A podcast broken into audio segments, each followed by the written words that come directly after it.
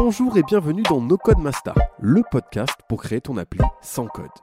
Aujourd'hui, un épisode un petit peu spécial parce que c'est Thibaut qui se fait interviewer et pas par n'importe qui, mais par ses apprenants présents dans ses bootcamps. Il nous parlera de sa vie avant la création d'Auto, des péripéties qui ont nourri l'histoire de la boîte, de ses projets pour l'avenir et il nous donnera son point de vue sur Bubble. Bonne écoute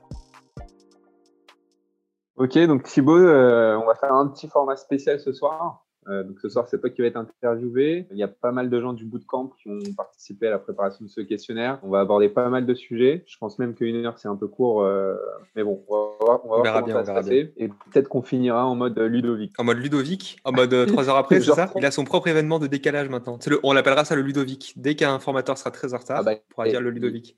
Il, a établi un record. Hein. Donc bah, pour commencer, je pose la classique, hein, de te présenter. Donc je m'appelle Thibaut Marty. J'ai 31 ans. Je suis vieux. Et je suis le cofondateur, enfin, je suis le fondateur d'Auto. Il y a eu pas mal de changements, mais je suis le, le CEO d'Auto. Ok, donc du coup, euh, est-ce que tu pourrais nous faire un petit peu un, parcours jusqu'à Auto Après, on reviendra un peu plus euh, sur Auto, mais là, tout ce que tu as pu faire avant Auto alors, en gros, moi, à la base, j'ai fait euh, DUT TC où je me suis perdu. TC, c'est DUT technique de commercialisation. C'est pas un super DUT. Enfin, personnellement, j'ai pas beaucoup aimé. Mais j'ai vu que certaines personnes, euh, comme Maxime Blondel, ont fait DUT TC aussi. Donc, je me dis pourquoi pas. Et en fait, à la suite de ça, je suis parti en école d'ingé. Alors, un peu par, euh, par dépit, parce que j'aimais bien l'informatique. Et en fait, j'ai pas du tout fait d'informatique là-bas j'ai fait pas mal de multimédia. Et moi, quand je suis sorti d'école d'ingé, euh, il y avait l'alternance, etc. Et je rêvais. Enfin, je rêvais. À la base, j'avais pas vraiment d'envie d'entreprendre. Honnêtement, ça m'est venu, ça m'a un peu tombé sur le coin de la gueule euh, un jour. Et en fait, moi, j'ai bossé dans des agences web, beaucoup d'agences web, en tant que chef de projet, sur pas mal de projets. Et en fait, euh, c'était en 2014. J'étais très mal dans mon boulot genre vraiment très mal dans mon boulot. Bref, j'ai fait une sorte de burn-out, c'est euh, parti en sucette. Et en gros, euh, ce qui s'est passé, c'est que j'ai fait un startup week-end et à la suite de, que j'ai remporté. Et à la suite de ça, j'ai décidé de tout quitter. Alors, j'ai pas démissionné, hein, euh, parce que j'avais déjà démissionné avant. C'était mal passé. Donc, je sais qu'il faut pas démissionner. Ne démissionnez pas de vos boulot. Faites une rupture conventionnelle, c'est beaucoup mieux. Et une fois que, que j'ai remporté Startup Weekend, je crois que trois mois plus tard, j'ai quitté mon boulot. Et ça s'est fini, très précisément, ça s'est fini le 31 décembre 2014. C'est là où j'ai arrêté mon boulot. C'est dingue quand même. Et à partir de là, en fait, j'ai lancé ma première boîte euh, à la suite de ça, qui était, je pense, une très mauvaise idée. Et je pense que à peu près en septembre 2015, j'ai échoué ma première boîte. Voilà, il y a des dates comme ça. Euh, c'était quoi comme boîte? On avait créé une application mobile de reconnaissance d'image à destination des, des, femmes, sauf que ça ne s'est pas du tout passé comme il fallait. On a dû modifier plusieurs fois le projet, on a ce qu'on appelle pivoter en fait, ça s'est transformé en espèce de conseil de vêtements pour les, personnes en magasin pour euh, déduire une tenue en fonction de la morphologie. Puis ça s'est mixé un petit peu en une sorte de 8book, je crois. C'est 8 button, c'est une sorte de, pas réseau social, mais de si, si, une sorte de réseau social, on va le dire comme ça, parce que c'était un peu le mot, on voulait pas se le mais en fait, oui, de réseau social de la mode féminine. Et le truc, ce qui est drôle, c'est que j'ai aucune appétence pour la mode féminine. J'ai du mal à en avoir pour la mode masculine. Et du coup, en fait, euh, j'ai plus fait un projet, je pense, parce qu'il fallait faire un projet que, vraiment un projet qui me tenait à cœur ou quoi. Mais c'était un premier bon test et j'ai fait, je pense, les erreurs. Et bon, comme tout le monde le dit, mais j'ai fait les principales erreurs. On va dire que j'ai créé un produit où j'ai oublié qu'il fallait avoir des gens derrière qui l'achètent. Ça, c'est le premier sujet. Deuxième sujet, j'ai jamais fait tester. J'ai préféré refaire des versions, des styles, des modes et des designs plutôt que faire, on va dire, que vendre mon projet. J'avais rien du tout euh, en termes de business model. Et enfin, dernier point, je pense qu'il y a aussi un truc qui était compliqué, c'est que, bah, en fait, euh, c'était cool de jouer à l'entrepreneur. C'était vraiment bien de, jouer à l'entrepreneur, donc c'était, je voulais que ça dure le plus longtemps. Sauf que j'ai eu, au moins, j'ai eu une lueur d'esprit, c'est que je n'ai pas fait de crédit bancaire rien, je me suis pas endetté ni quoi que ce soit pour lancer ma boîte. Heureusement d'ailleurs, parce que j'ai pu, je crois que j'ai même pas créé la boîte en fait. je me suis arrêté vraiment au bout de, six mois en me disant bon, en fait, euh, c'est en train de partir en sucette, arrêtons tout. Quoi. J'ai même pas eu. Euh, et pourtant, j'étais dans tout le dossier, c'est-à-dire que je pense qu'il me restait juste une signature à faire pour euh, faire un crédit bancaire, en fait, simplement pour lancer le truc. Sauf que à côté, j'étais accompagné, ça s'est tellement mal passé à tous les niveaux que je me disais, en fait, ça, ça sert à rien, quoi. Ça sert strictement à rien. Et t'étais donc, seul Non, j'étais avec David, mon meilleur pote, qui est développeur. Donc, en fait, j'avais, j'avais un développeur et on a refait trois fois sur trois technos différentes. Lui aussi, pour lui, c'était un peu un challenge. On testait le truc. Si je te donne le contexte à l'époque, on était accompagné par, euh, par un organisme. On allait à des soirées euh, apéro entrepreneuriales. Euh, on était entre entrepreneurs, tu sais, un petit peu la, la, la hype. En fait, ce qui s'est passé, c'est que on était dans un univers où au final, une fois par semaine, tu étais avec d'autres entrepreneurs. En fait, on était dans un écosystème un peu confortable et du coup, on s'est aperçu que en fait, tous rêvent plus d'être entrepreneur qu'entreprendre réellement parce qu'entreprendre, ça s'apprend pas, ça se vit plus qu'autre chose. Du coup, en fait, tu n'as pas envie de sortir de ça et c'est très compliqué parce que, en fait, il y a un point de bascule, je trouve, c'est qu'à un moment, en fait, on, fait tout pour continuer les rêves. Et je trouve que le stade pour continuer les rêves à un moment, c'est d'avoir de l'argent pour le faire. Moi, à l'époque, j'avais pas des milliers des cents, j'étais au chômage et tout. Mais en fait, du moment que tu passes le crédit bancaire, je me demande à chaque fois à quel moment, une fois que tu passes le crédit bancaire, tu fais un déni de réalité. Tu, genre, imagine, moi, je voulais, il fallait 30 à 50 000 euros. On m'avait proposé, genre, je voulais à la base, je voulais 2 000 euros de serveur. Ils m'ont proposé que c'était plus simple d'emprunter 30 000 euros. Et en fait, au moment où j'arrive devant, ils me disent Oui, euh, tu sais, tu as, les chiffres, ils te donnent que les chiffres, effectivement, ça fait 30 000 euros. Mais j'ai besoin de rien, en fait. Tu sais, à te le prouver pour tenir sur trois ans, il faut 30 000 euros pour le départ. du coup, c'est un peu magique. C'est un peu, c'est un peu ésotérique comme chiffre. Déjà que la compta, j'aime pas ça, mais là, c'est magique. Et une fois que tu as ça, je me demande à chaque fois, les gens qui empruntent, à quel moment tu dois faire un déni de réalité pour te dire, genre, est-ce que je suis allé un peu trop loin? Et à quel moment tu dis, ah ouais, non, mais en fait, je pense que c'était une bêtise, quoi. À quel moment tu es obligé, tu sais, tu dois regarder la réalité en face, tu n'as pas de chiffres, tu as fait un business model, tu as fait une étude de marché, tu sais qu'elle est fausse, tu vois, tu sais que tu n'as pas de produit, tu sais que tu vas avoir tes utilisateurs et que ça marche pas. Et à quel moment tu te dis, mais mais genre, c'est 30 000 euros quand même que je suis en train de dépenser là. Comment je vais faire? Et du coup, tu sais, je me demande un peu si on n'est pas en train d'essayer de faire des illusions, tu sais, un petit peu de, de, la poudre aux yeux pour que ça dure le plus longtemps possible. Parce que finalement, je me suis aussi aperçu d'un truc, c'est que quand tu entreprends qui t'est accompagné, très souvent, bah, le but, c'est euh, que tu entreprennes le plus longtemps possible, c'est-à-dire que pendant un an, pendant deux ans, tu n'es plus dans les chiffres du chômage, que finalement, pendant un an, deux ans, tu crames un crédit bancaire potentiellement, donc tu consommes aussi, que tu vas consommer des services et donc tu vas faire vivre l'écosystème. Donc aujourd'hui, j'ai du mal à me dire que l'écosystème qu'on a mis en place pour les entrepreneurs est toujours, toujours à destination bienveillante des entrepreneurs. Je pense qu'il y a aussi une mafia dans l'entrepreneuriat, il y a aussi un, écosystème et finalement, chacun s'arrange un petit peu. Attention, c'est pas le cas tous. Hein. Il y a des mecs qui font vraiment du très très bon boulot. Mais aujourd'hui, j'aurais tendance à dire qu'il y a beaucoup de gens qui veulent être entrepreneurs, qui veulent vivre entrepreneur, mais très très peu qui veulent réellement entreprendre. Parce qu'entreprendre, finalement, c'est vivre dans le risque. Ce n'est pas, ce, n'est pas au contraire s'assurer avec euh, toutes les briques possibles. Mais bon, de plus, j'ai ma propre vision des choses. Et euh, j'ai une vision assez, assez déceptive tout simplement parce que, parce que j'ai vu des personnes qui étaient. Alors, moi, moi Auto, c'est ma cinquième ou sixième boîte. J'ai vu des personnes revenir euh, à un apéro, vous savez, les fameux entrepreneurs, genre trop cool, j'étais en commission, euh, finalement, j'emprunte pas 30 000, ils ont tellement cru à mon projet que j'emprunte 50 000. Et je me dis, mais à chaque fois, à quel moment tu sais, tu oublies, oublies que c'est ta, ta, thune en fait que tu prends à l'avance? Et genre, c'est pas un cadeau, c'est toujours ta thune en fait. Peu importe qu'on te dise, yes, prends 50 000, on te permet en fait, c'est toujours de l'argent que tu dois rembourser à un moment. D'ailleurs, ça m'a fait un, ça m'a fait un, défaut, c'est qu'aujourd'hui, d'ailleurs, quand on emprunte de l'argent aujourd'hui, moi, je suis, extrêmement méfiant à, ce genre de, tout ce genre de choses. Tout ce qui est VC, tout ce qui est business angel, j'ai toujours eu du mal. Alors que aujourd'hui, dans un de nos associés euh, cœur de auto, on a un VC franco-américain. C'est ça l'ironie de la chose, quoi.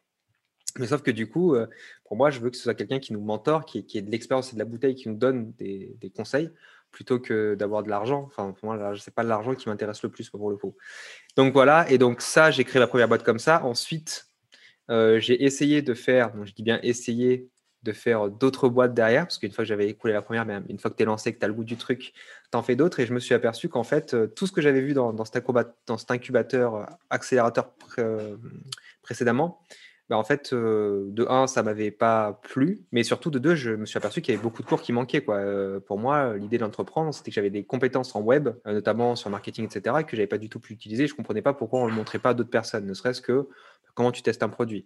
Et à ce moment-là, on a rencontré deux autres personnes qui étaient Ben Ali et Romain. On a créé ce qu'on appelle la base, c'est-à-dire un moyen avec des méthodes intensives de créer des projets et le but, c'est de tester ces projets avant de lancer le développement. Et donc, ces cas-là, je me suis mangé pendant pas mal de temps, un an, toutes les méthodologies Lean Startup, tout ce qui était euh, comment tester au niveau du client. Et ça a plus ou moins marché. On va dire, sur trois mois, on s'est beaucoup fatigué.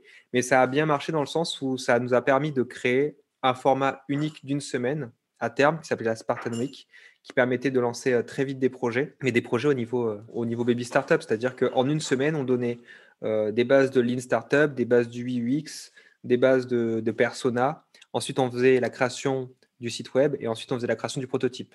D'ailleurs, à l'époque, j'avais créé un jeu euh, en genre une boîte. Je l'ai toujours. Hein. C'est un système pour créer des applications web et mobile, mais tout en papier. Je vous montrerai à l'occasion, mais euh, franchement, ça, marchait trop bien. J'étais super content. Et ce qui était rigolo, c'est que euh, bah, au final, ça a bien marché. On a fait le tour pendant deux ans de pas mal d'écoles. C'était vraiment un projet que j'ai gardé pendant, pendant deux ans, ouais mais ça gagnait pas assez d'argent. Côté, je faisais des prestations du développement et des cours dans pas mal d'écoles. Ça, je l'ai fait pendant deux ans et à côté, j'avais deux business. En faisant du business, je, suis passé par la case e-commerce.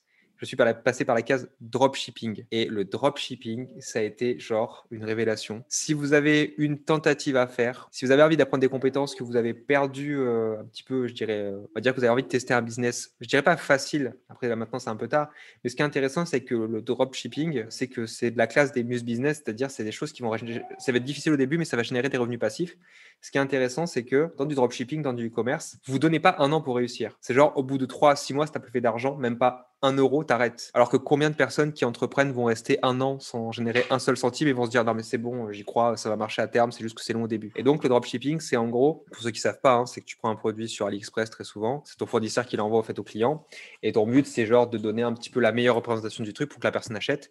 Et personnellement, j'ai fait un dropshipping sur les pierres de lithothérapie. Donc voilà, je. Hein. Donc les pierres de lithothérapie, c'est quoi? C'est des pierres de guérison, c'est des pierres, à, vous savez, améthyste, euh, tout ce qui était cristal de, quartz, cristal de roche, tout ça. Et j'ai fait ça, j'ai fait ça pendant une bonne année. Et le pire, c'est que ça a pas trop mal marché, mais surtout j'ai appris plein de techniques et surtout j'ai, alors il faut savoir que chez dropshipping, mais pas que. C'est-à-dire qu'il y a aussi, quand le business commence à marcher, attention, je reviens sur le côté euh, maintien du business, RGPD, tout ça, c'est qu'une fois que ça a bien marché, j'ai acheté mes propres pierres et j'ai commencé à faire des bijoux à la main. J'ai fait des bracelets, j'ai fait, voilà, j'ai fait, euh, j'ai fait des trucs comme ça. Oui, effectivement, je tirais les cartes. Oh là là, mais ça, c'est d'autres choses, pas pour le business, ça. Il y avait, un système de tirage de cartes aussi que j'avais créé, bref, avec un développeur, enfin bref, euh, pour les trucs des pierres. Le, la boutique est encore en ligne, ça c'est qui est drôle. Mais vu que je vais diffuser sûrement ce podcast sur YouTube, euh, je voudrais éviter. non, pas charlatan. Attends, pas charlatan si tu crois. C'est pas charlatan. Hein. Pour le coup, franchement, j'avais des, j'avais pas mal de clientes euh, sur par Instagram, etc. On répondait quasiment à tout le monde. Et franchement, on, donnait, enfin, essaie de donner le meilleur conseil, de que les gens se fassent pas avoir non plus. Après, on essaie d'avoir la meilleure qualité parce qu'on enlevait de plus en plus dropshipping et pour avoir des vrais fournisseurs. Et ce qui était intéressant, c'était l'aspect en fait où bah, en fait il fallait tout faire pour vendre. Et j'aimais, bien me donner des défis. Et les défis, c'était quoi? C'était d'arriver à proposer un site sur un sujet que je connaissais pas. Et je me suis fait un kiff. J'ai essayé de vendre ce qu'on appelle des œufs Alors, les œufs c'est quoi? Pour ceux qui savent pas, ce sont des œufs, enfin des pierres qui ont une forme d'œuf à destination du vagin, enfin du périnée. En fait, le but, c'est de vous mettre l'œuf et de, faire des exercices périnéales pour réhabituer et rééduquer le périnée. Et mon but, c'était de faire une landing page en me renseignant un maximum sur le sujet pour faire que la landing page soit crédible. Et je l'ai fait en publicité avec des exercices, avec tout pour vendre des audionies et on en a vendu. On a eu 200 réponses au questionnaire avec des propositions de vente et tout. Par contre, j'ai lu certains commentaires, j'ai eu envie de pleurer. J'ai été choqué à vie de certaines choses.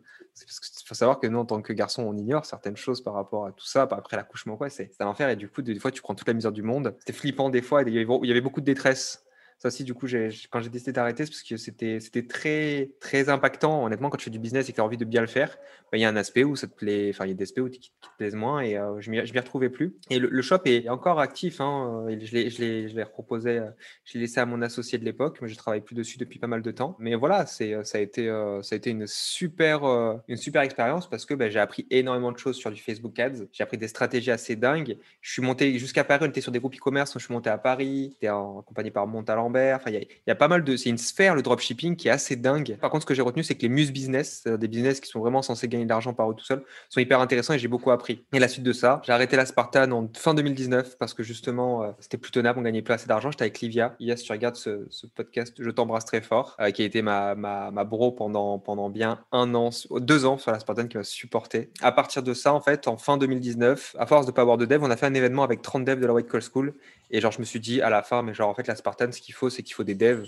pour créer un produit parce que tu auras beau faire tout ce que tu veux en termes de proto, bah, c'est pas du vrai dev, c'est pas du vrai produit et donc tu n'as pas de chance que ça marche. Il y a toujours une limite, même si des boîtes sont restées un peu plus longtemps, etc. A des boîtes qui ont, augmenté le taux de survie de certaines boîtes parce que ça les aidait à savoir où dépenser de l'argent. D'ailleurs, si j'ai retenu une chose, c'est que toutes les boîtes qui ont pris du dev d'ailleurs en agence, sont toutes coûtées. Toutes les boîtes qui ont pris du dev, c'est-à-dire qui ont pris du dev en interne, qui ont formé un maximum, qui ont pris des étudiants dev, c'est elles qui sont restées le plus longtemps. Je prends l'exemple de Bonne Amie aujourd'hui qui est encore vivante alors que ça fait déjà 2019, 2018, ils ont lancé depuis 2018 ou 2017. Ils sont encore debout, ils ont une boîte qui fonctionne. Toutes les boîtes qui ont pris du dev en externe, elles sont mortes. Donc voilà, c'était aussi une autre grande leçon.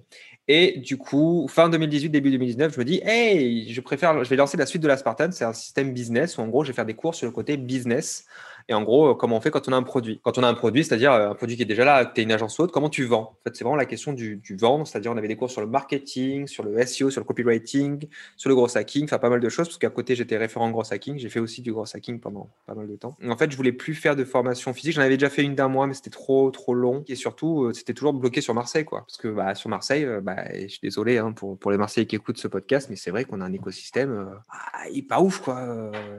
Les talents, honnêtement, c'est plus centralisé dans de grandes villes. À Marseille, on a un petit peu le. C'est un délire, Marseille. C'est un délire. C'est voilà, un truc spécial. Ça tend à s'arranger parfois, et des fois, j'ai l'impression que pas du tout mais euh, c'est pas Paris quoi. Donc euh, voilà, le niveau est totalement différent. Il n'y a pas autant de business et voilà, donc faut, faut faire le truc. Et donc en fait, je finis mon, as fini mon histoire qui est beaucoup trop longue. Je suis désolé. Je lance un truc qui n'a aucun rapport, qui est justement euh, à la Gogé, on va dire. C'était une plateforme pour faire de la formation grâce hacking et je m'aperçois que à ce moment-là, je me mets sur Bubble et là je, je, je pète les plombs. En faisant du Bubble, en fait, j'ai découvert qu'on pouvait un créer des, des applications et de deux surtout, je me suis dit mais en fait c'est pas du marketing ou de gros hacking que j'ai envie de montrer à tout le monde. C'est pas du business que j'ai envie, que, que j'ai envie d'apprendre aux gens. C'est du bubble, c'est du, c'est du no-code. Et en fait, il y avait le terme no-code qui vient de sortir. Et c'est là qu'on l'a lancé auto. Alors, c'était en février 2019 que j'ai commencé à mettre sur Bubble. Ok, et avant, tu n'avais pas touché de no-code? Jamais touché de no-code. C'était il y a plus de deux ans, mais jamais touché de no-code. Il y avait une fois où j'ai ouvert Bubble, c'était en 2016. Et euh, parce qu'il y a un mec qui me l'avait montré déjà à l'époque. J'avais testé, j'avais pas du tout aimé. Et donc, si, j'avais continué, j'aurais pu être le, le, prochain Greg. En fait, non. j'ai perdu. Désolé.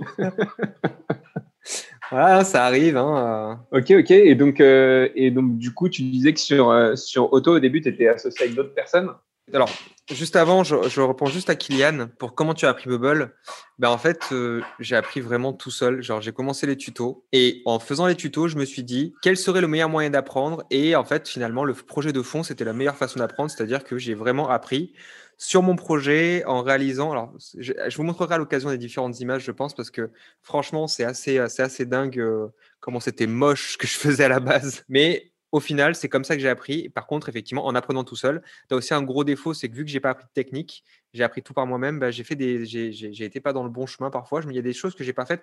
Par exemple, je, vais vous avouer quelque chose. Hein, et je pense que j'ai compris au bout de huit mois l'intérêt des custom state. J'ai compris au bout de, un an, en fait, l'intérêt du backend API que je faisais vraiment tout à la main. Et il y a des trucs que j'ai appris hyper tard et qui se faisaient de manière hyper simple en fait avant.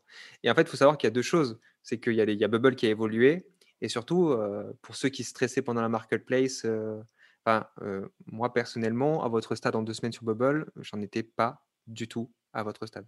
Genre, vraiment pas. Moi, personnellement, en anglais, je sais lire, mais franchement, a des tutos en anglais, c'était pas mon, ma cam. J'ai eu beaucoup de mal hein, avec tout ça. Donc, j'ai appris beaucoup par moi-même au fur et à mesure. Et, franchement, euh, c'est pour ça que je me suis dit, mais en fait, il faut absolument donner aux gens cette occasion-là parce que on se prive énormément de choses. Déjà qu'en, déjà qu'en français, on a du mal avec l'anglais, mais si en plus ce genre de choses, ça reste un peu trop secret, euh, bah, franchement, euh, il, faut donner quelque chose aux gens. Quoi.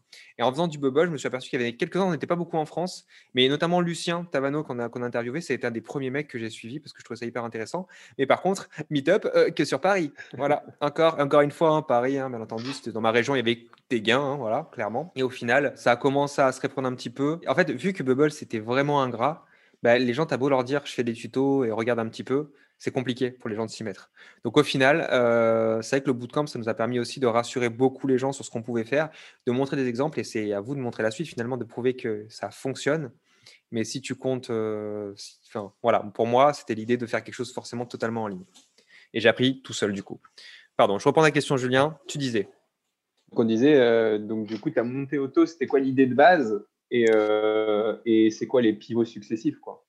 Alors, à la base, en fait, c'était pas du tout un truc concept no-code, c'était un concept vraiment euh, formation gros hacking avec plein de petits tutos sur de la pratique, c'est-à-dire comment acquérir des utilisateurs sur Instagram. Il y avait même un système pour acheter les tutos, c'était un système de points.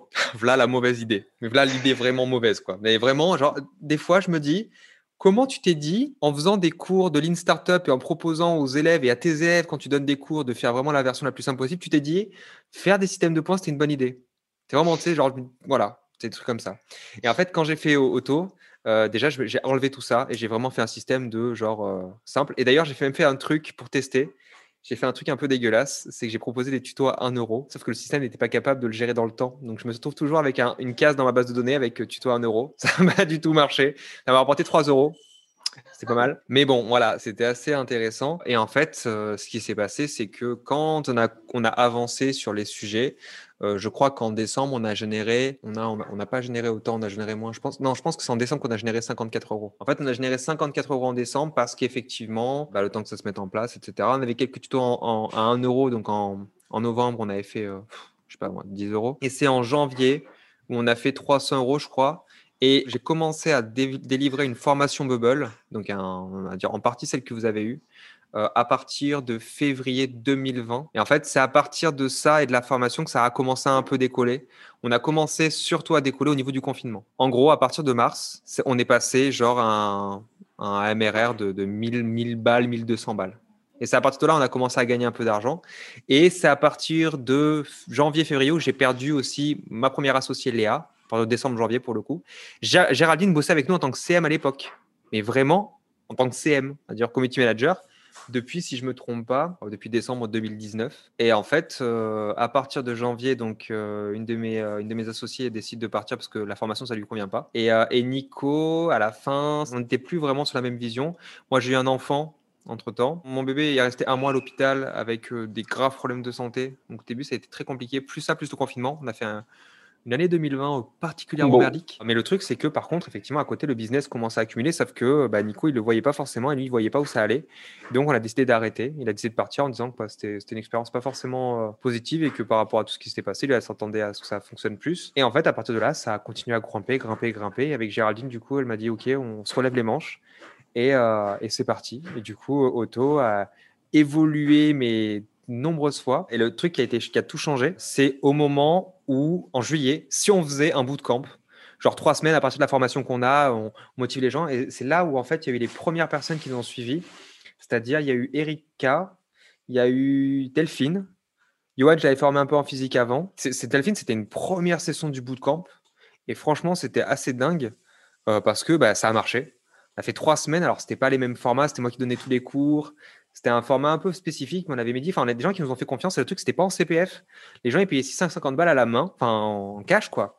Et ça a marché. Alors, on a eu 10 personnes. Ah, c'est rien. Mais c'était vachement bien. Et en fait, quand on a fait, euh, quand on a fait le, le, le deuxième bootcamp avec CPF, c'était en septembre-octobre. On s'était fixé l'objectif de 15 on a fait 25. Bon, parfait. Et après, alors, on s'était dit, bon, ben voilà, on va, on va faire comme ça parce que c'est ce qui nous rapporte beaucoup d'argent. Et surtout, c'est ce qui nous prouve que ça fonctionne. Et surtout, le, le, le niveau de satisfaction des personnes à la fin et ce qu'elles faisaient, c'était assez dingue. Dire, on a des gens qui ont changé de vie. Vraiment. On, a, on en a parlé dans les podcasts, mais même sans bootcamp, ce sont des personnes qui m'ont donné vraiment foi. C'est, euh, il y a un mec qui m'a écrit, c'était Florent Gaspin, un mec qui avait suivi la formation euh, tout seul pendant deux mois. Et genre, le mec, au bout de deux mois, il était devenu freelance Bubble. Et euh, genre, il était en train de vendre ses restos. Il avait des restos, il était en train de vendre ses restos. Il, il m'a remercié en me disant, bah, en fait, grâce à ça, bah, en fait, j'en ai marre de sacrifier ma famille et ma vie en faisant de la restauration. Il faisait de la dark kitchen. C'est lui qui a lancé Madame Poutine, c'était drôle. Et il m'a dit maintenant je vais faire que du bubble. Et waouh. Et pareil pour Mehdi, enfin pareil de, des histoires de tranches de vie qui étaient assez dingues, de comment ça a changé et comment ça a évolué quoi. Tu m'as bien résumé, mais on a l'impression qu'en fait il y a un gros gros il y a eu un gros point de bascule et en fait là on a l'impression que tu es quand même sur une croissance euh, assez folle en tous les cas de, de loin. On a l'impression que tant au niveau du nombre de membres que, euh, que de tout ce que tu construis, ça a l'air assez fou en termes de croissance. En fait, ce qui se passe depuis ces six derniers mois, c'est assez dingue. On est passé d'une boîte où on se disait euh, ce serait une jolie TPE, voire une TPE simple, une PME sympa, à genre les objectifs de 2021 sont démentiels et de ce qu'on peut faire. En fait, je ne sais pas, il y a eu un échange de ce qui s'est passé sur le côté euh, métier, sur le côté évolution du no-code, surtout sur ce qu'on défend notre vision.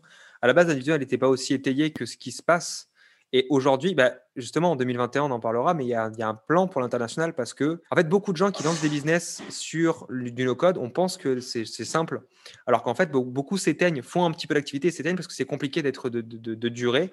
Et surtout, c'est compliqué. En fait, les gens ne se rendent pas compte d'organiser des formations, d'organiser des bootcamps, parce que ça demande en termes de logistique et d'organisation. Et en fait, nous, on a eu la chance que c'est quelque chose que j'avais beaucoup fait avant et que j'aime profondément faire. Alors, même si c'est un truc où tu es sur les rotules, j'ai fait des formations où on dormait. le but, c'était de ne pas dormir la nuit pendant une semaine parce qu'on bossait beaucoup comme ça. Donc finalement, c'est un truc aussi qui nous anime beaucoup, c'est-à-dire on, voit les résultats qui sortent à la fin et on sait que l'événement de formation est un truc qui marche bien. Et ça, c'est très très cool. Alors que la plupart préfèrent effectivement faire de la formation beaucoup plus à distance et surtout de manière beaucoup plus euh, asynchrone, c'est-à-dire autonome. Nous, on s'est dit, bah, on va faire du à distance, mais en présence. Vous voyez, c'est un peu la recette d'auto aujourd'hui, c'est du bootcamp en présence, mmh. mais qui se fait totalement en ligne. quoi. Et pourtant, vous nous sentez vraiment euh, sur votre dos. tout le temps. Très Et précis. toi, et toi aussi, tu nous sens sur ton dos. Oui, exactement. ça, c'est ça, faut en parler. Ouais. Euh, ok, Est- est-ce que tu veux parler maintenant un peu de l'avenir d'Auto, du coup, vu qu'on est sur Auto, euh, de nous parler de bah, ce que tu prévois sur ce que vous prévoyez sur Ouais. 2021 2021, il y aura, euh, en fait, il y aura une nouvelle formule sur les bootcamps. On a pris beaucoup de retours de votre côté. On a hâte de la, du changement de bubble en fait pour refaire une grande partie de la formation, parce qu'on a envie de la mettre à jour tout simplement pour améliorer la qualité. Euh, bien sûr, vous aurez droit à tout. C'est un petit peu notre promesse. C'est une fois que tu as pris une formation, bah, tu as accès à vie à la formation.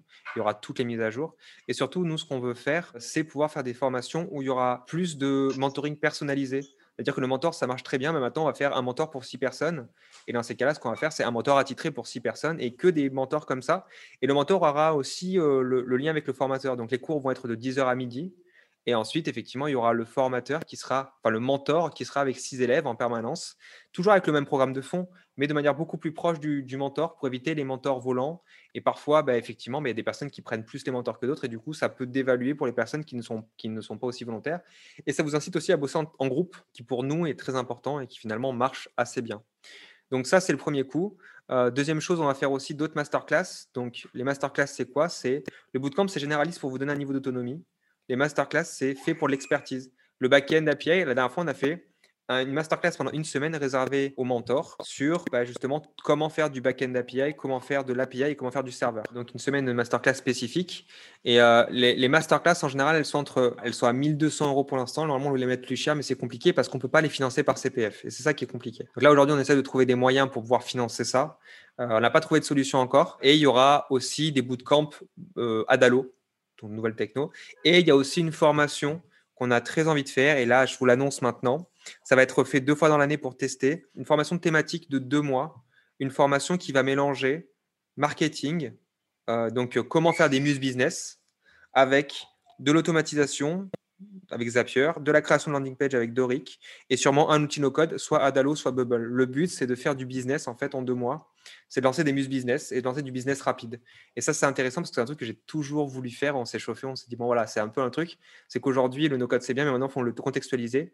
Et personnellement, ma vision, c'est qu'à terme, on puisse vraiment montrer que le no-code a une réelle expertise dans le temps, une réelle portée. Et donc, pour nous, c'est le professionnaliser, c'est-à-dire prouver qu'on peut créer des entreprises avec, de deux, qu'on peut faire de l'argent avec, et de trois, que du coup, ça a sa place en entreprise parce que les startups et les business qui vont se lancer vont devoir employer des gens sur des technologies spécifiques et Bubble sera une de ces technos. Et donc, on travaille sur les compétences et donc on travaille sur la certification autour de Bubble. En fait, il y a tous ces sujets-là qui nous disent qu'on est sur la bonne voie. Et bien sûr, fin 2021, on va tenter effectivement des formations en anglais. Donc, j'ai un bon, bon challenge pour apprendre à parler anglais euh, correctement. Mais voilà, en tout cas, pour nous, en tout cas, on est très content parce que l'avenir semble cool. Après, je ne vous cache pas que le Covid nous a pas mal aidé pour la formation à distance. Mais surtout, ce qui est intéressant, c'est qu'on voit qu'il y a un vrai besoin de faire du. En fait, quand on défend le, projet en commission, notamment pour les financements, tout ça, on nous pose beaucoup la question du style euh, est-ce que vous remplacez des devs? En fait, j'explique que non, on ne remplace pas des devs. C'est qu'aujourd'hui, je pense juste que le marché n'a pas toujours besoin de devs dans ce qu'il tente de faire. Et en gros, les entreprises ont besoin de, middle dev, en fait, des devs qui sont capables de faire du produit, de l'applicatif, sans forcément faire euh, de la grosse connaissance, que ça coûte beaucoup moins cher. C'est comme si demain, tu as un dev WordPress, ben, tu vas faire du WordPress, tu ne vas pas lui demander de, de créer une application. Aujourd'hui, il n'y a que, euh, finalement, on, on, fait en défaut, c'est-à-dire que quand tu n'as pas de dev, enfin, quand tu n'as pas de dev, tu rêves d'un dev pour faire tout et n'importe quoi parce que tu connais rien en technique. Ben, je pense que demain, il faudra arriver à avoir des différentes couches de dev. Et pour moi, un dev no-code, il est totalement viable pour créer de l'applicatif. Par contre, une grosse boîte qui aura besoin de faire un outil euh, très très poussé et très technique, mais prendra des devs et ce sera très cool. C'est tout. Et tu commences à avoir de la demande au niveau, euh, niveau corporate? Oui et non. J'ai envie de te dire oui, mais toujours sur de la matière interne, c'est-à-dire soit de la formation, soit de l'application métier. Et vu qu'on fait peu de prestat et que nous, on est beaucoup plus dans la, dans la formation, c'est des choses qui sont beaucoup plus du côté de contournement. Euh, parce que moi, effectivement, je suis plus euh, vraiment spécifique euh, côté, côté, côté outils un peu plus gros. Et c'est vrai que dans les outils que, proposent les entreprises, on a beaucoup plus de, petits outils comme Glide et Adalo, chose qu'on ne touche pas encore assez aujourd'hui. moi, personnellement, vu que je défends, je suis très axé Bubble aujourd'hui. Et donc, c'est dur pour les entreprises de se dire, bon, bah, il, faut que un, il faut que je prenne trois semaines pour le faire. quoi c'est compliqué pour l'entreprise de dire on va déléguer des personnes. Enfin, si je vous disais vous allez en une semaine faire du bubble, vous allez aujourd'hui vous me rirez au nez. C'est impossible. Oui, ça dépend, ça dépend combien de temps tu en fais par jour. Quoi. Oui, mais même une semaine, même si tu pousses, honnêtement, j'ai eu des personnes qui, qui sont arrivées à faire, à faire, un résultat en faisant du 10 heures par jour avec du bubble. Oui, mais il y a des lacunes. Tu peux pas arriver, il y, a un niveau en fait, il y a des trucs à sortir. Quoi. Une semaine, c'est chaud. Et du coup, ton, ton choix de bubble, d'avoir euh, d'avoir focus le bootcamp sur le bubble, c'est parce que tu connaissais bubble et que tu voulais faire un, full stack? Ou vraiment tu penses que bubble c'est mieux que tout le reste? Je pense que Bubble, c'est. Euh, tu, vois le, soleil, tu vois l'horizon. bah, Aujourd'hui, en fait, non, je dirais que Bubble, c'est le plus puissant. Et c'est vrai qu'une fois que tu as vu le plus puissant, tout le reste sur l'outil no-code, c'est du contexte. C'est-à-dire que quand je ferai un bubble, un bootcamp à Dalo, ce sera parce qu'il y aura un sujet défini par rapport à Dalo pour faire telle ou telle chose. Mais aujourd'hui, quand tu as du bubble que tu compares par rapport à d'autres outils, bah, si tu veux être généraliste et que tu pourras tout faire, je ne peux pas te conseiller autre chose que Bubble parce que tu n'as pas de limite. C'est tout ça en fait. C'est pour ça qu'on a fait un, bubble, un bootcamp sur Bubble. C'est parce qu'aujourd'hui, je ne vois aucun outil qui combine à la fois la faible connaissance en code sans pour autant euh, être bloquant, ce qu'on voit potentiellement ailleurs. Et c'est vrai que la logique de programmation visuelle, je la trouve très cool. Ok, et donc si on reste sur Bubble, euh, aujourd'hui pour toi, c'est quoi ta plus grosse difficulté sur Bubble? Et euh, tu vois quoi comme champ d'amélioration euh, dans, dans l'immédiat sur Bubble, à part le responsive qui pourrait être intéressant? Bah, Moi, le responsive, je le trouve pas si chiant que ça. Donc c'est vrai que les gens vont dire non, moi pour moi aujourd'hui, le, vrai truc pénible sur Bubble, ce serait peut-être, je, je, dirais pas, c'est une problématique. je dirais que c'est une problématique peut-être de transparence. C'est que je sais pas leur prochain coup et c'est ça qui me fait peur. Aujourd'hui, il y, a un énorme enjeu sur euh, potentiellement le scale, sur l'optimisation des données, sur pas mal de choses. Ils vont dans des, dans des événements où effectivement ça va s'améliorer. Et du coup, il y a deux choses qui seraient dingues. C'est d'avoir plus de maîtrise sur le serveur, c'est-à-dire d'avoir la capacité bah, de pouvoir euh, scaler en, ayant le fait de ne pas forcément beaucoup payer ou d'avoir le choix en tout cas de payer et donc d'avoir le choix par rapport peut-être à des contextes de santé ou autres, d'héberger son application ailleurs. Enfin bref, plus de choix là-dessus, plus de mains libres. Et deuxième point, bah, ce serait la partie mobile. C'est qu'aujourd'hui, je pense que Bubble est totalement capable de faire du mobile en intégrant cette partie-là mobile. Sauf que du coup, vu qu'ils veulent pas du tout s'adresser à ça, en tout cas, ils ne le communiquent pas de la bonne manière, du coup, tu as des gens qui pensent que Bubble ne fait pas du tout de mobile, alors que oui, ils en font d'une certaine façon. Enfin, tu peux en faire d'une certaine façon, mais du coup, c'est plus avancé. Mais ça ne veut pas dire que c'est un no-go aujourd'hui, euh, mais ça demande des connaissances en plus. Quoi. Non, je dirais juste qu'aujourd'hui, euh, si tu veux faire du, forcément de l'application mobile, bah, oui, Adalo est un choix, mais ça ne veut pas dire que si tu veux faire de l'application mobile, il n'y a que Adalo ou Glide, tu vois. Surtout ça, en fait, que je veux dire. on avait Laura, par exemple, qui, veut faire une application. Et en gros, sur Adalo, tu n'as pas de Google Maps a priori. Euh, enfin, ça manque beaucoup de. ça manque pas de, GPS. par rapport à Bubble. C'est ça, mais Bubble je répète, Bubble a 8 ans. Adalo en a 2, je crois, ou 3. Donc il y a des choses qui prennent le temps aussi, il y a des choses qui font avec les utilisateurs. Adalo est un outil qui est en train de s'améliorer, euh, il y aura des choses qui vont changer. C'est pour ça que je parle de contexte. C'est-à-dire que Adalo, pour Stéphanie, ça a, totalement, euh, a totalement permis de faire le taf et de faire le job. À, terme, et effectivement, peut-être qu'elle aura des fonctions sur Bubble, mais je pense que si tu as besoin de faire une application mobile bien définie, Adalo est une bonne solution. Mais par contre, aujourd'hui, pour moi, quand j'ai lancé le premier bootcamp en disant je veux que les gens ils comprennent l'amour du no-code et ce qu'ils peuvent faire après, ben voilà quoi. Maintenant, ils peuvent faire du. Pour moi, Bubble était le plus puissant. Ok, donc du coup, euh, si, on, si on reste sur no-code, si tu si tu utilisais pas Bubble, tu utiliserais quoi? T'aimes bien quoi? Adalo Je sais que ça dépend aussi de, l'utilisation, mais bon. je t'avouerais que je me pose la question si j'avais pas fait Bubble, est-ce que je serais, j'aurais pas fait du Webflow avec plein d'outils euh, Zapier ou autre? Je me demande tout, souvent ça parce que Webflow m'a fait de l'œil pendant un moment et je pense que soit tu prends la voie de l'application, soit tu prends la voie de la, du design avec Webflow. C'est ça, c'est un petit pas des voies et demie parce qu'il y a des mecs qui sont très très bons dans les deux, mais je dirais que globalement, c'est pas la même logique, c'est pas le même applicatif. Enfin, c'est moi pour moi, j'ai pris le choix de l'applicatif profond et donc je dirais euh, ouais, si c'était pas Bubble, j'aurais sûrement fait Webflow avec Integromat mort euh, pour essayer de combler les failles quoi. Mais au moins j'aurais fait des trucs super design et je ça peut-être amusé. Mais tu sais quoi, en faisant du Bubble, je me suis découvert plus plus développeur que ce que je pensais. Vraiment. D'accord. Et, Doric? Alors j'adore Doric. J'adore Doric. Il faut savoir que le premier site, euh, le premier, le, le site qu'aujourd'hui sur auto.fr que vous voyez en WordPress, c'est en vrai, c'est un Doric qui a été passé en code sur WordPress et on va revenir maintenant sur Doric parce que c'est beaucoup plus facile en fait et beaucoup plus maîtrisable. Là où Doric est très bon, c'est au niveau du prix, c'est entre Landen au niveau de la facilité de poser et entre un Wix pour le fait de bloquer d'aller loin. Après, il y a un autre outil qui me plaît beaucoup, qui est un peu mieux que Webflow. C'est Edit, Wix Editor X.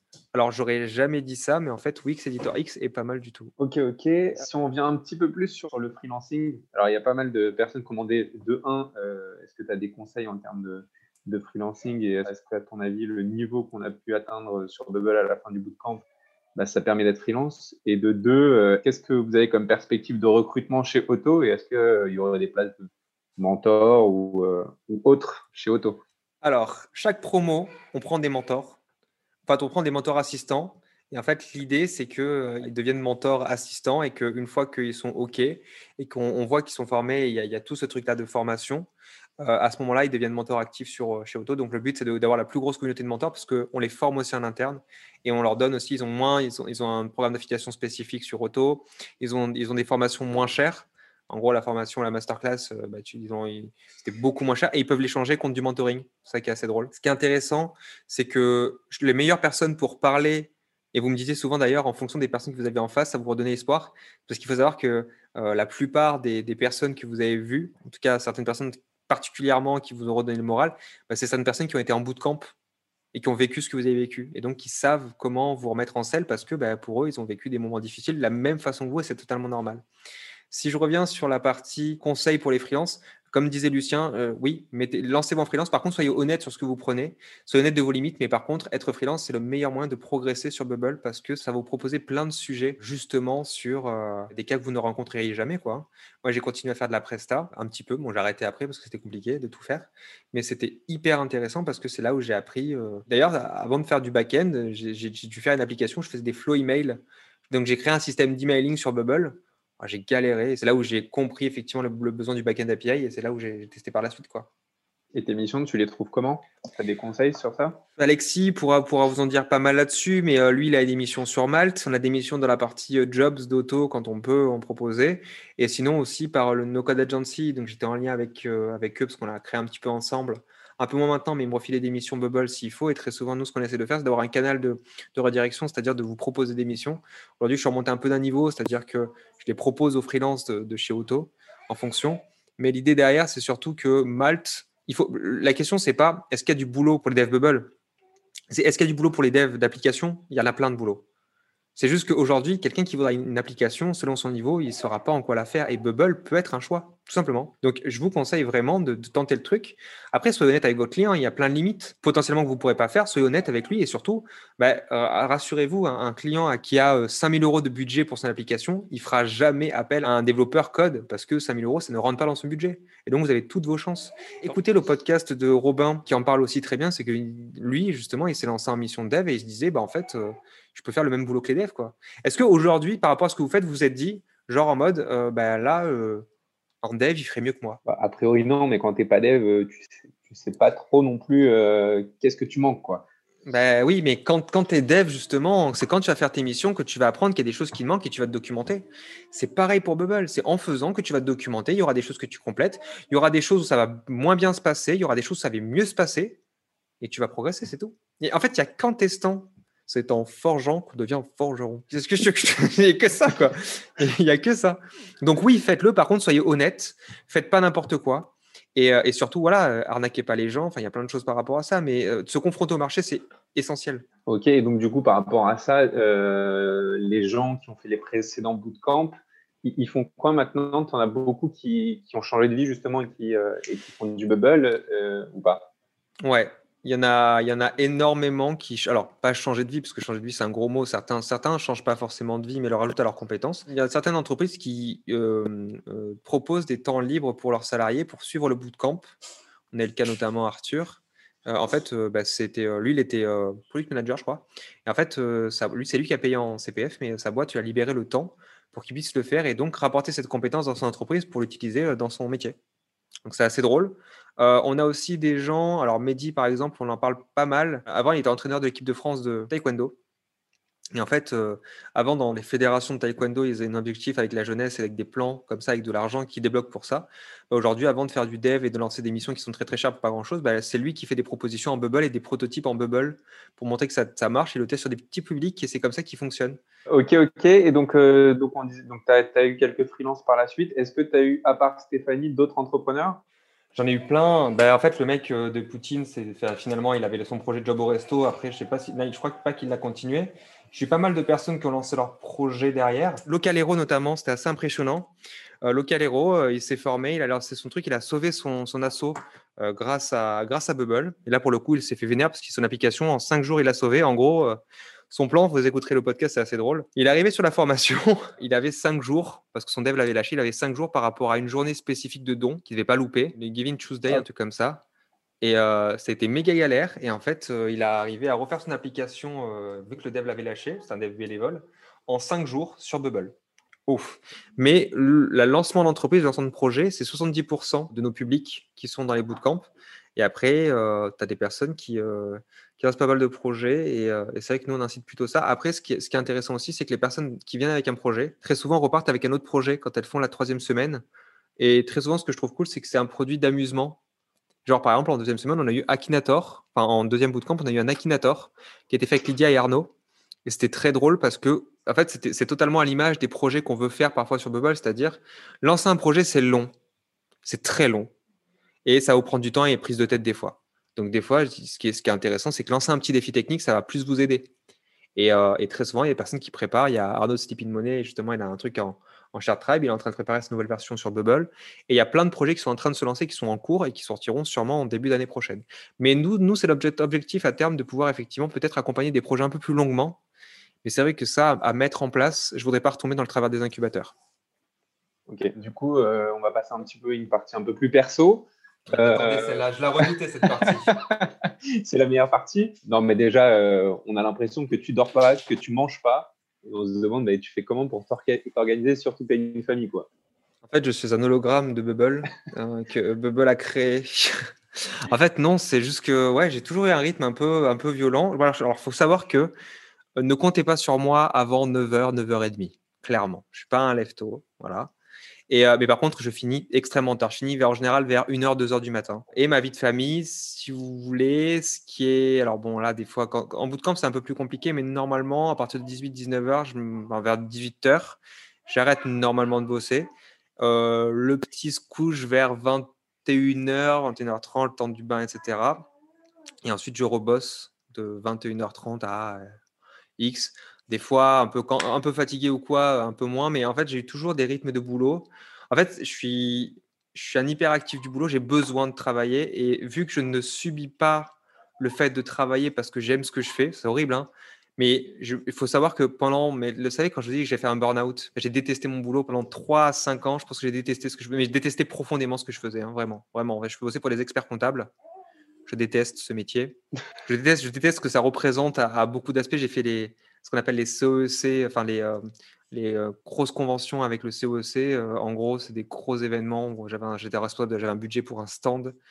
Pour moi, le comportement et bref, beaucoup de choses m'ont pas plu.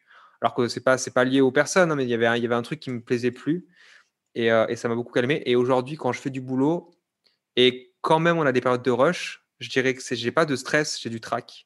Genre quand je passe en bootcamp, c'est un peu ma scène. Vous êtes un peu mon public. Des fois, je m'amuse. Vous vous demandez pourquoi des fois les gens me disent Mais tu as l'air toujours très joyeux. En fait, je me régale sur scène. Je pense que je. C'est pour ça qu'il y a une carte de youtubeur, ça me va bien des fois parce que je me régale à, avoir un public, je me régale sur scène, je me, régale à faire ça. Alors peut-être que j'ai une carrière derrière qui s'égare et le mec qui fait du dev alors qu'en fait il voudrait être humoriste sur scène. Je sais pas. Hein. Mais je trouve que ça me plaît en fait d'avoir un public, ça me plaît d'échanger avec les gens, de pouvoir parler et d'avoir ce truc là. Euh, et, euh, et c'est ça qui finalement me donne beaucoup de force et beaucoup d'énergie. Il y a toujours des trucs un peu chiants, mais honnêtement, je, mine de rien, je trouve pas que je bosse tant, enfin, je trouve pas que je bosse tant que ça. Ça me plaît. Voilà, je dirais que je, me kiffe. Je, je, kiffe, pardon, pas je me kiffe, c'est je kiffe faire ce que je fais. Je me Le, lapsus révélateur. Ah, on a vu que tu te Cet homme a trop d'ego. non, mais j'adore faire ce que je fais, honnêtement. J'adore. Euh, je, suis dans une situation de luxe par rapport au travail que je fais parce que je fais des trucs que j'aime et surtout, depuis Bubble, j'ai trouvé vraiment un truc que j'aimais faire, c'est-à-dire faire des produits et développer.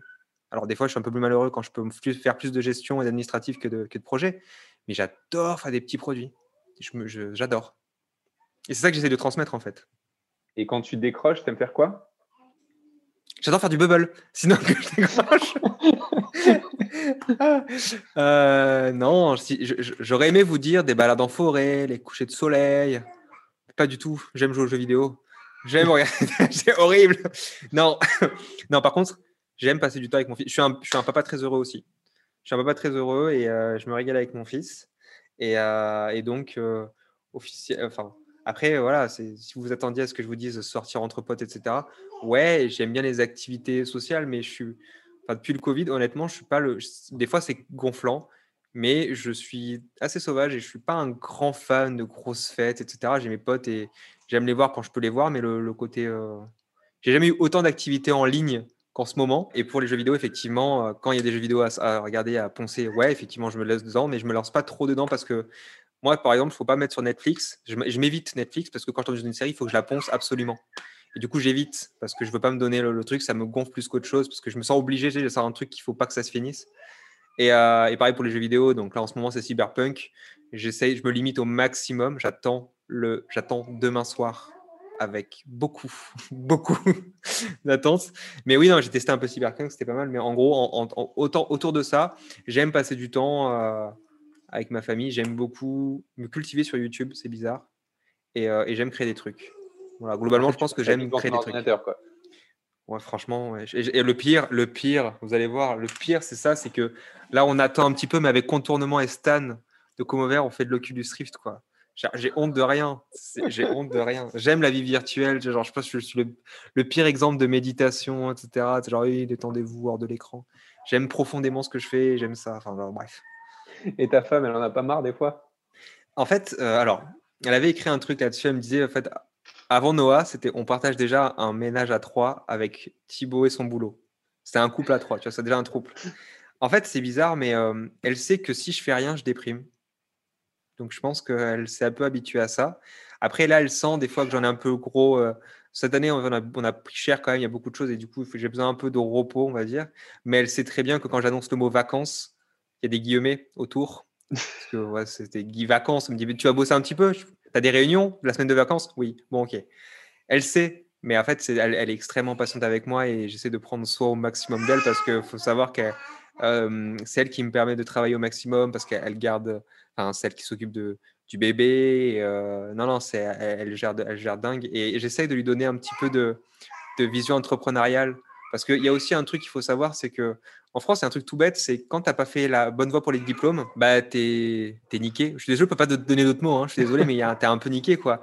C'est-à-dire que bah il y, a des études en fonction de ce que tu fais, bah, c'est des voies de garage et tu le sais pas et tu t'aperçois à la fin que si tu as envie de recommencer, il faut refaire toutes tes études et tu peux pas. Donc tu vas faire un boulot alimentaire et, et c'est quoi? C'est ce que tu vas avoir toute ta vie. Et je trouve cette vision extrêmement. Je déteste que les gens choisissent pour moi et je pense que personne ne devrait avoir à subir ça. Dans cette situation-là, euh, pour moi, j'essaie de la pousser en disant, mais en fait, il y a des choses que tu n'as pas besoin d'autorisation pour créer des choses. J'ai jamais demandé d'autorisation pour créer des produits. Et Bubble, pour moi, c'est un truc où tu as besoin de personne. Tu es indépendant, tu fais ce que tu veux. Et pour moi, c'est d'ouvrir la voie à des business pour soi. Même, tu peux devenir influenceur, tu peux venir. Tu as besoin de personne, lance-toi. Il y a juste ce qui se manque, c'est de lancer. Et on te dit juste. Les gens ont tendance à penser que sans diplôme, c'est impossible. Alors oui, sans diplôme, c'est plus difficile de se faire engager. Mais je suis désolé, quand tu crées quelque chose, tu as, besoin de personnes pour faire quelque chose. Et si le business marche, bah, ça marche. Les gens qui font influenceur, enfin, ça peut marcher comme ça aussi. Il faut se lancer dans le business dropshipping. Lancez-vous. Enfin, il n'y a, que ça qui vaut. Et parce que, honnêtement, tu apprendras toujours plus de toute façon qu'en salariat. Après, j'ai une vision très tranchée du salariat. Je suis désolé, hein, je ne veux pas heurter des personnes par rapport à ça. Mais moi, personnellement, n'ai jamais été heureux et ayant vu beaucoup de gens malheureux c'est dur de, conseiller quelque chose parce que les mentalités de certains patrons sont encore très à l'ancienne. je veux dire, quand on regarde le télétravail en ce moment et comment ça se passe par rapport aux patrons et comment ils le perçoivent, on voit aussi qu'il y a beaucoup de choses qui sont restées toujours au même stade qu'avant. De dire qu'un employé, parce qu'il est chez lui, il bosse moins, je suis désolé, je ne peux pas concevoir ce genre de pensée encore aujourd'hui. Oui, c'est clair. Euh, j'allais te demander. Ah oui, il y a une question qu'on a oubliée. Il y a quelqu'un qui demandait comment tu as rencontré Victor? Parce que c'est quand même. Euh, fallait le trouver. Et est-ce que ça euh, serait pas ton fils caché en fait? C'est, il a une part d'ADN. non, mais en fait, ce qu'il faut savoir, c'est que, en fait, c'est grâce à Antoine, un des mentors, qui m'a présenté un mec, qui m'a dit ouais, il faut absolument que tu le rencontres. Lui, il m'en a, parlé en parallèle, et c'est Victor qui m'a contacté en premier sur Messenger. Il m'a envoyé un premier message. Ouais, salut, on m'a dit de te parler, etc. Te... Ça peut être intéressant. Et en fait, je me suis aperçu quand j'ai parlé qu'il avait un niveau, mais vraiment de dingue. Et d'ailleurs, ça m'a fait douter de mon niveau. Mais du coup, on a très vite accroché parce qu'on parlait le même langage, on parlait le bubble, mais c'est surtout de se dire qu'en fait, euh, le mec, il y a 20 ans maintenant, mais surtout qu'il m'a mis une pointe en bubble qui est dingue. pour moi, ça fait partie des mecs qui ont un peu le petit génie, tu vois. Mais il faut pas lui dire parce qu'il a des problèmes d'ego aussi, hein, tout comme moi, c'est dramatique. Et euh, mais c'est surtout qu'en fait, euh, vu qu'il est très bon et qu'il est très volontaire, c'est trop bien pour se dire plein de choses. Et du coup, on a beaucoup accroché sur ce côté-là, sur ce côté boulot, et sur, aussi les possibilités qu'on a avec Auto, parce que Auto, euh, pour moi, la boîte, en réalité, vous pensez que c'est une belle boîte, etc. Pour moi, Auto, c'est vraiment une manière officielle d'assumer mes conneries. Hein. Vraiment, vraiment, le but, c'est plaisir jusqu'au bout. Quoi. Ok, ok. Dernière question pour la fin. Si tu devais nous donner un conseil, ou plutôt si tu avais un conseil qu'on aurait pu te donner euh, beaucoup plus tôt dans ta vie, ça serait quoi? En, gros, on m'a souvent dit euh, tais-toi, tu parles trop. Mais pas, mais pas, pas, bavard. Ma femme... non, on m'a dit souvent dit genre, euh, il faut pas que tu dises ce que tu penses tout haut. Genre en mode attention, chute par rapport à ce que tu penses par rapport à ça si j'avais bien un truc, voilà, c'est au final assumer toujours ce que vous êtes à fond, parce que globalement, même si ça plaît pas tout le monde, il y a toujours moyen que vous reteniez, que vous marquiez les gens. Et aujourd'hui, je pense que c'est ça qui manque, c'est que les gens sont trop insipides et du coup ne sont pas assez, assez représentatifs de ce qu'ils sont vraiment. Et je pense qu'il n'y a que comme ça où les gens vous font confiance et vous suivent. Et c'est grâce à ça finalement que Auto a pris un vrai angle en gros, en, assumant ce qu'on était vraiment. Quoi. On a envie de créer des choses et on n'a pas envie de demander la permission pour le faire et on y va à fond. Et ça, ça m'a aidé honnêtement à avoir confiance aussi à ce que je faisais. Ok, donc euh, bah, c'est cool. Merci beaucoup Thibaut. Merci pour ton temps. Je pense au nom de tout le monde, merci beaucoup pour le bootcamp. Euh, franchement, je pense que euh, c'est unanime. Tout le monde est super content. Merci à moi parce que tu m'as permis de faire euh, mon premier podcast. Super. Et, euh, bah, je pense que si, euh, si, tu veux couper, peut-être qu'il y a d'autres personnes qui voulaient poser des questions, te dire quelque chose. Je coupe maintenant et comme ça on pose d'autres questions maintenant, comme ça je pourrais couper. Attention, je coupe. On espère que cet épisode vous aura plu. Si c'est le cas, n'hésitez pas à nous laisser un commentaire et à vous abonner pour être notifié à la sortie des prochains épisodes.